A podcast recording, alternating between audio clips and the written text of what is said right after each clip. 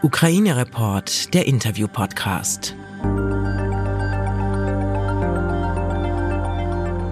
Willkommen beim Ukraine Report, der Podcast, der Menschen eine Stimme verleiht, die vom Krieg betroffen sind, sich engagieren und berichten. Hier kommen Geflüchtete genauso zu Wort wie Menschen, die noch im Land sind. Helfende erzählen aus erster Hand, genauso wie Journalistinnen und Angehörige in Deutschland und Europa. Die Menschen beschreiben aus ihrer Perspektive Erfahrungen, die sie selbst erlebt haben. Es sind ihre Geschichten, die wir hier teilen wollen. Triggerwarnung. Die Erlebnisse, die hier geschildert werden, berichten von dem unfassbaren und realen Leid, das ein Krieg verursacht.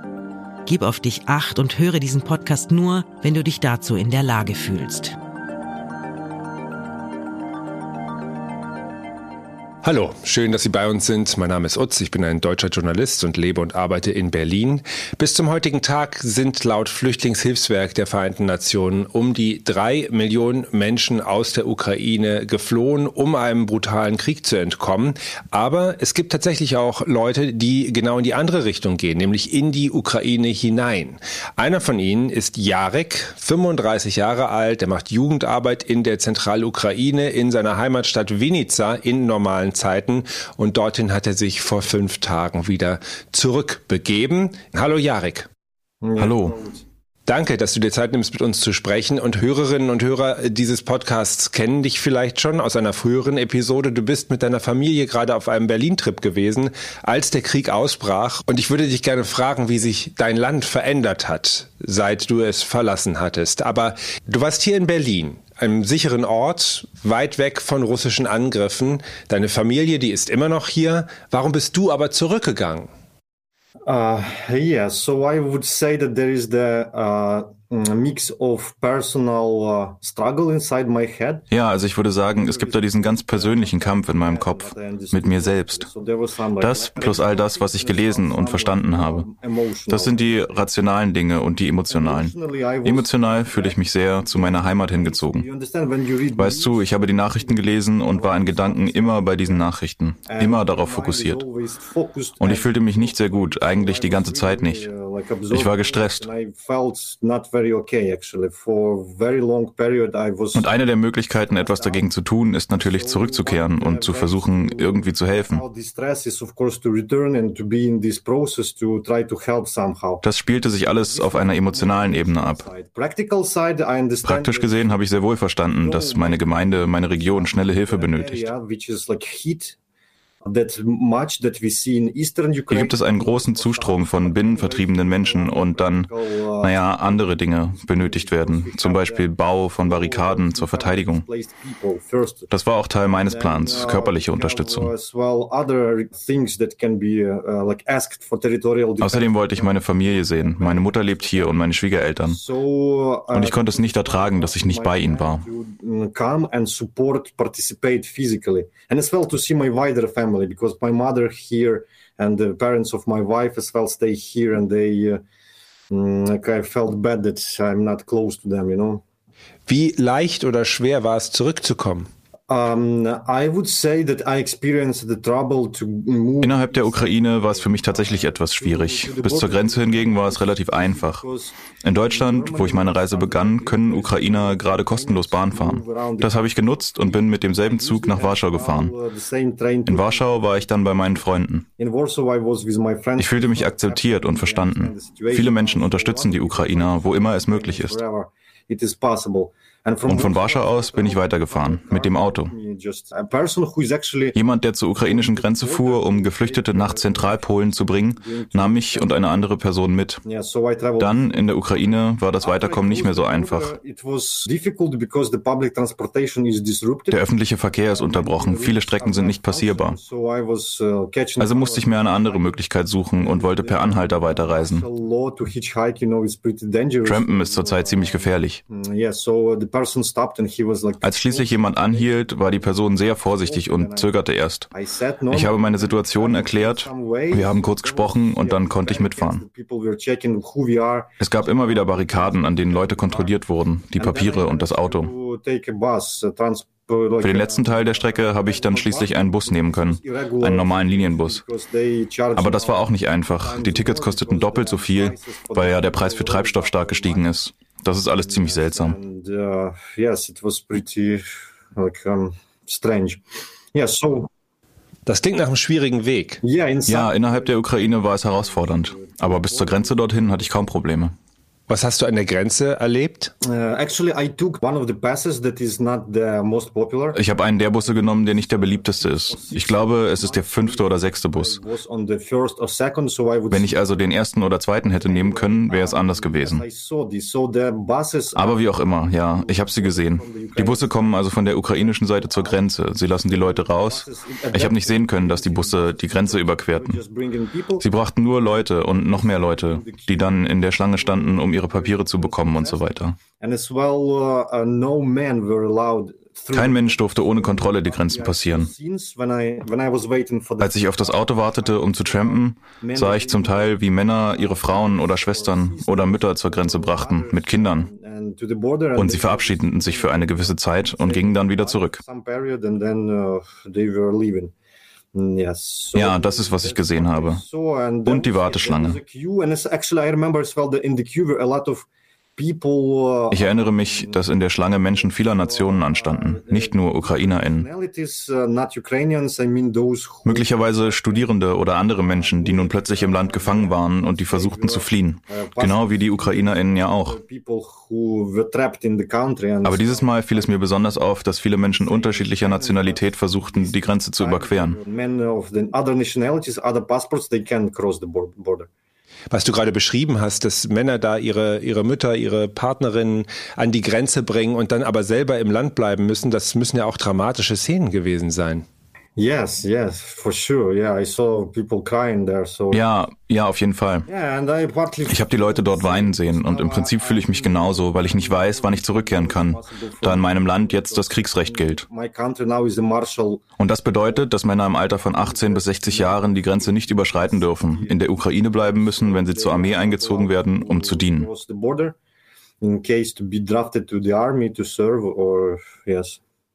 Wie war das? Du bist 35, du bist im wehrfähigen Alter. Haben dich die Behörden irgendwie aufgefordert, dass du dich den Streitkräften anschließt, als du das Land betreten hast?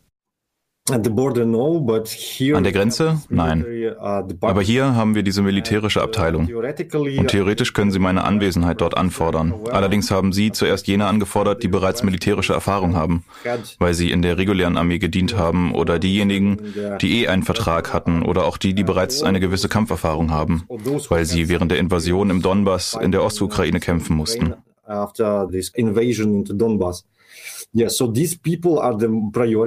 Alle diese Leute haben Priorität. Aber wenn die Situation kritisch wird, eskaliert, dann werden wohl immer mehr Leute aufgefordert.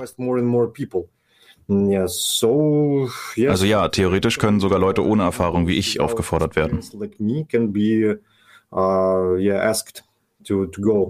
Wärst du Teil der regulären Armee oder Teil der territorialen Verteidigung? Das ist schwer zu sagen, denn bei der Territorialverteidigung werden Leute genommen, die weniger Erfahrung haben und einige, die meisten von ihnen sind Freiwillige. Und das bedeutet, sie wurden nicht nach Erfahrung befragt, möglicherweise als territoriale Verteidigung. Würdest du kämpfen? Uh, you know, if needed in my community, yes. Ich denke, wenn es in meiner Gegend nötig ist, dann ja. Es ist sehr schwer zu verstehen, aber ich denke, wenn es nötig ist, dann würde ich. but I imagined it, yes. Mm, if needed, yes. Du bist gerade 400 Kilometer quer durch dein Land gefahren, um nach Hause zu kommen. Und bevor du das Land verlassen hattest, gab es diesen Krieg in diesem Ausmaß nicht. Was ist dein Eindruck? Wie hat der Krieg jetzt schon das Land verändert? Yeah, that's uh, actually a very interesting question because um, Ja, das ist eine sehr interessante Frage, denn als ich mit meiner Familie in Deutschland war, haben wir immer an unser Land gedacht und uns daran erinnert. Uh, remembering our country uh, wir wollten zurückkehren, weil wir das Land so in Erinnerung hatten, wie wir eben eine ganz normale Situation in Erinnerung hatten, den Alltag. Und jetzt ist nichts mehr normal. Als ich zurückkehrte, habe ich direkt verstanden, dass es nun ein völlig anderes Land ist. Es fühlt sich in vielerlei Hinsicht wirklich wie ein Krieg an. Schon an der Grenze sah ich diese Unordnung und das Chaos. Es gab keine öffentlichen Verkehrsmittel.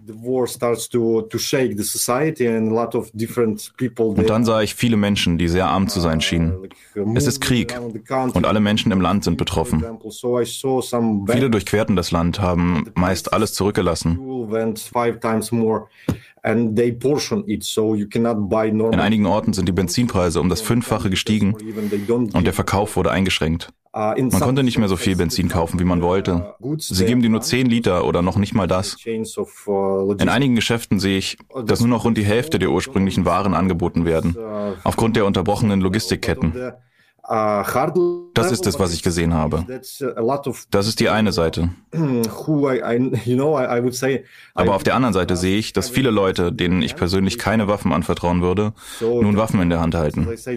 Die Territorialverteidigung besteht, wie gesagt, aus Freiwilligen und es ist auch gut, dass die Leute sich freiwillig melden. Allerdings sind sie halt nicht vorbereitet, auch in psychologischer Hinsicht.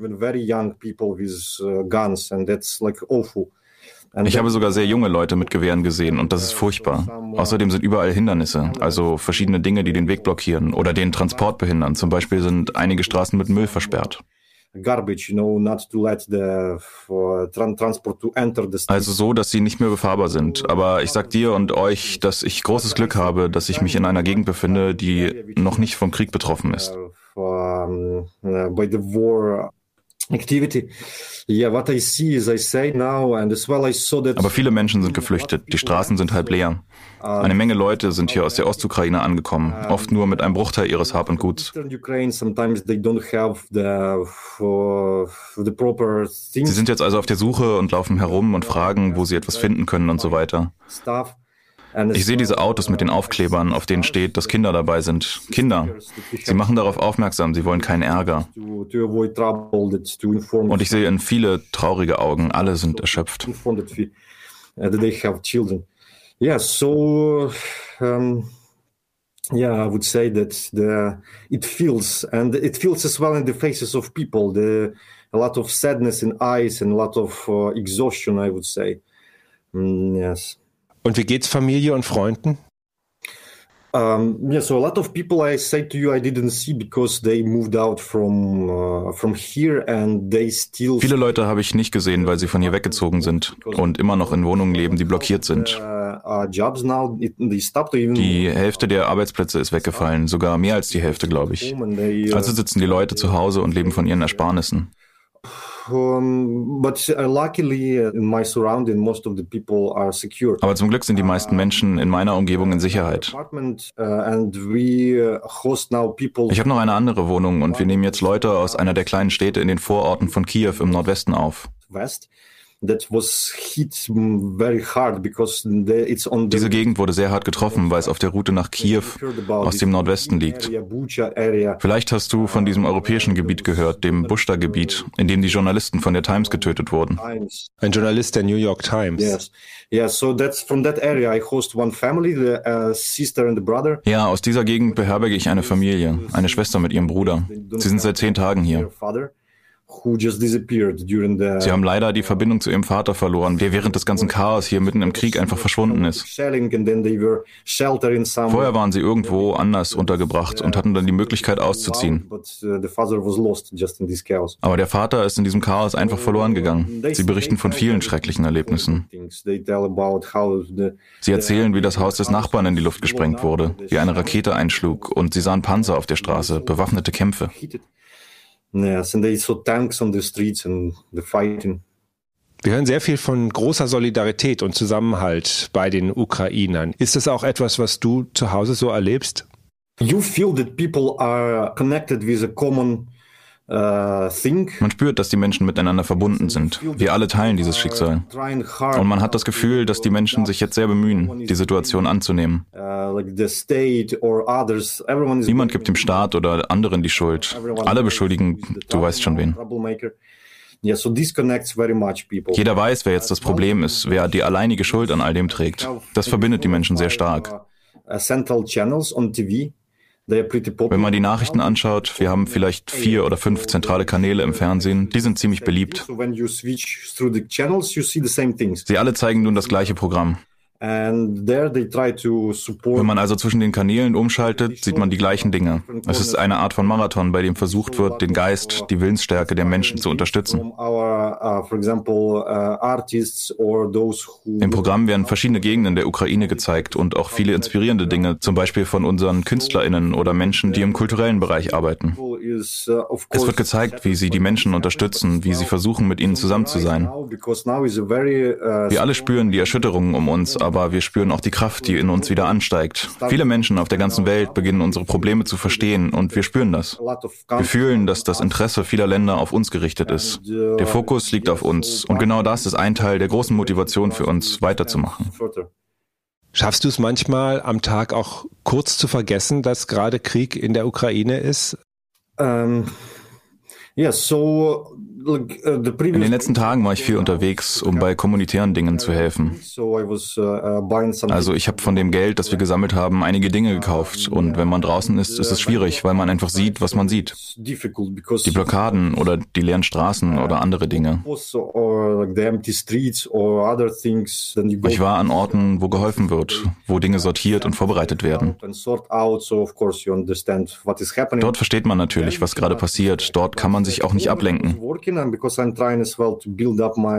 Aber als ich zu Hause gearbeitet habe, ich versuche ja gerade mir meine berufliche Karriere wieder aufzubauen, also da ich meinen Job verloren habe und irgendwie arbeiten muss, um Geld zu verdienen.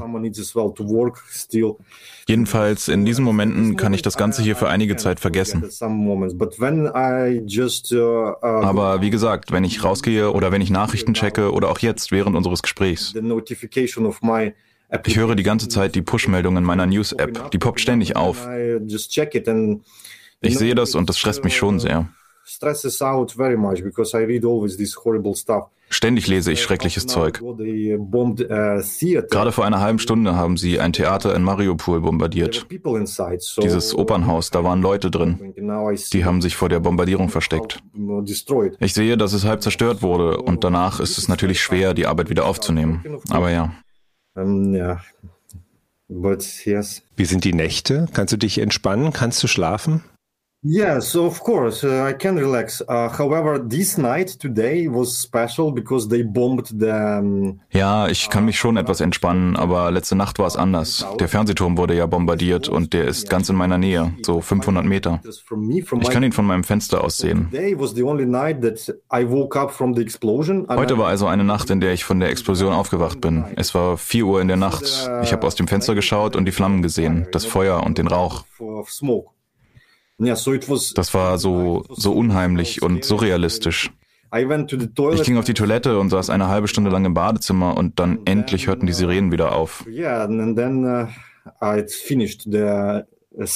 das passiert so einmal am Tag. Du kennst ja diese Sirenen hier. Oder vielleicht auch zweimal am Tag. Ja, meistens zweimal am Tag für eine Stunde oder 40 Minuten. Und halt auch in der Nacht. Vor zwei Nächten habe ich mal durchgeschlafen, aber auch das ist gefährlich. Ich darf die Sirenen, den Alarm nicht verpassen. Heute habe ich es aber wie gesagt nicht verpasst und wurde wach und es war beängstigend. Scary. Ich habe mit vielen Ukrainerinnen und Ukrainern gesprochen. Ich habe verstanden, dass es einen großen Sinn für Humor gibt in eurem Land. Ist der noch da oder ist gerade einfach überhaupt nicht die Zeit, um irgendwie zu lachen? Um, ähm, I have this saying, wir haben dieses Sprichwort. Es wäre sehr lustig, wenn es nicht so traurig wäre. Uh, uh, Unser Präsident zum Beispiel. Uh, er war eine sehr umstrittene Persönlichkeit und ich denke, dass Russland zum Teil dafür gesorgt hat, dass er so eine spaltende Person ist. Viele Leute haben ihn wegen seiner früheren Karriere als Komiker nicht ernst genommen, aber gleichzeitig mochten ihn viele Leute wegen seines Images, weil er so offen und zuvorkommend ist. Uh, like forthcoming. Yes, uh, but now everyone joined. Aber jetzt sind alle auf seiner Seite und was auch immer er tut, er hat 100% Unterstützung. Wir haben alle das Gefühl, dass er unser Anführer ist. Natürlich sind die Leute sowieso vereint, weil sie sich gegen die Probleme vereinen und nicht um Personen. Wir haben ja alle unterschiedliche Sichtweisen auf die Welt. Aber ja, Humor ist etwas, das uns unterstützt. Der Humor, der auch mit unserem Präsidenten verbunden ist, ist das, was uns in diesen dunklen Zeiten Hoffnung gibt. Als wir zum letzten Mal gesprochen haben, war das mit deiner Frau Mary in Berlin. Wie schwer war es eigentlich damals für dich aufzubrechen und wie schwer war es für sie, dich auch gehen zu lassen? Ja, es war für uns beide schwer, diese Entscheidung zu treffen. Aber ich hatte das Gefühl, dass der Zustand, in dem wir uns befanden, unsere Kommunikation sehr beeinträchtigte. Ich war wirklich gestresst und es war so dunkel. Ich war sehr involviert und hatte Schuldgefühle, weil ich die Nachrichten aus der Ukraine las, aber selbst nicht da war und das durchmachte, was berichtet wurde. Das war einer der Gründe, warum ich gegangen bin. Es war gar nicht so einfach, das zu begründen. Es war ja nicht sehr logisch, eher emotional getrieben. Und ich denke, es war die richtige Entscheidung. Am Anfang war es also schwierig für Mary und mich, aber dann haben wir uns verstanden. Sie hat mich verstanden. Sie ist eine Patriotin, eine sehr große Patriotin für unser Land. Und auch sie sagte, dass dies der Moment ist, in dem man seine Gefühle zulassen muss. Es ist natürlich schwierig für sie. Sie bleibt ja bei den Kindern. Und ja, für mich auch. Alles okay bei denen? Yes, I would say, you know, this is as well the reason why I went possibly. Ja, ich würde sagen, das ist womöglich auch ein Grund, warum ich gegangen bin. Ich möchte allen Menschen, die ich unterwegs getroffen habe, meinen Dank aussprechen. Wir haben viel Solidarität gespürt und das hat die Situation für mich an manchen Stellen sogar zu gemütlich gemacht und deshalb war ich ängstlich. Aber wenn ich nicht das Gefühl hätte, dass sie nicht sicher sind und es keine Leute gibt, die sie unterstützen, wäre ich nicht gegangen. Uh, Einige kannten wir bereits. Sie sind jetzt auch vor Ort und mit Mary in Kontakt. Aber es gibt auch neue Kontakte, neue Freunde.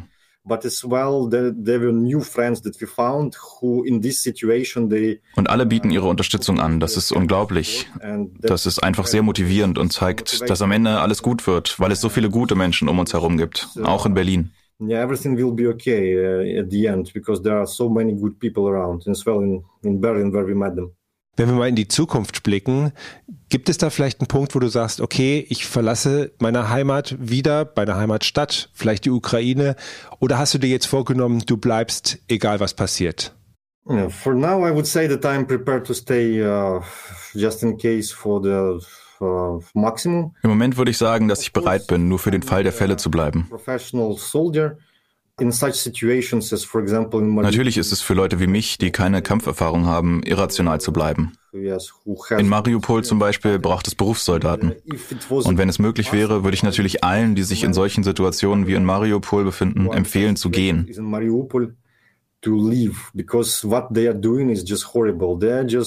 Denn was dort passiert, ist einfach schrecklich. Die Stadt wird bombardiert und überall werden Granaten abgeworfen. Das ist die Taktik, die sie auch in Grosny im Tschetschenienkrieg angewandt haben, wo sie einfach buchstäblich in die Stadt gerast sind. In dieser Situation ist es meiner Meinung nach irrational zu bleiben, wenn man keine Ausrüstung hat, keine Kampferfahrung. Aber es gibt auch andere Szenarien in anderen Gegenden, wo es möglich ist, auf die Straße zu gehen und zu protestieren. Wie zum Beispiel in Cherson. Das ist ein gutes Beispiel. Es gibt keinen großen Beschuss, aber die Stadt ist besetzt. Die Menschen gehen jeden Tag auf die Straße, um mit Fahnen und Protesten ihre Unterstützung für die ukrainische ukrainische Regierung zu zeigen. Und das hat psychologische Auswirkungen auf diejenigen, die diese Verwaltungsgebäude besetzen. In diesen Momenten, wenn ich solche Videos sehe, denke ich, dass ich zu der protestierenden Menge gehöre, würde ich sagen. Jarek war das aus der Zentralukraine. Danke, dass du dir Zeit genommen hast. Alles Gute. Ich danke dir.